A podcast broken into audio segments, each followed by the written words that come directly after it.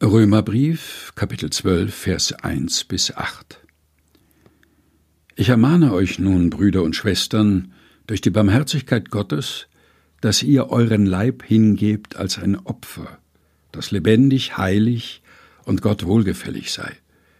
Das sei euer vernünftiger Gottesdienst. Und stellt euch nicht dieser Welt gleich, sondern ändert euch durch Erneuerung eures Sinnes, auf dass ihr prüfen könnt, was Gottes Wille ist, nämlich das Gute und Wohlgefällige und Vollkommene. Denn ich sage durch die Gnade, die mir gegeben ist, jedem unter euch, dass niemand mehr von sich halte, als sich's gebührt, sondern dass er maßvoll von sich halte, wie Gott einem jeden zugeteilt hat das Maß des Glaubens.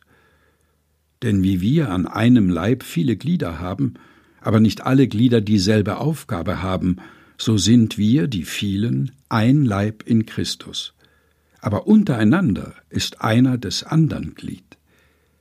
Wir haben mancherlei Gaben nach der Gnade, die uns gegeben ist.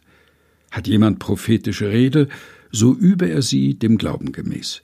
Hat jemand ein Amt, so versehe er dies Amt.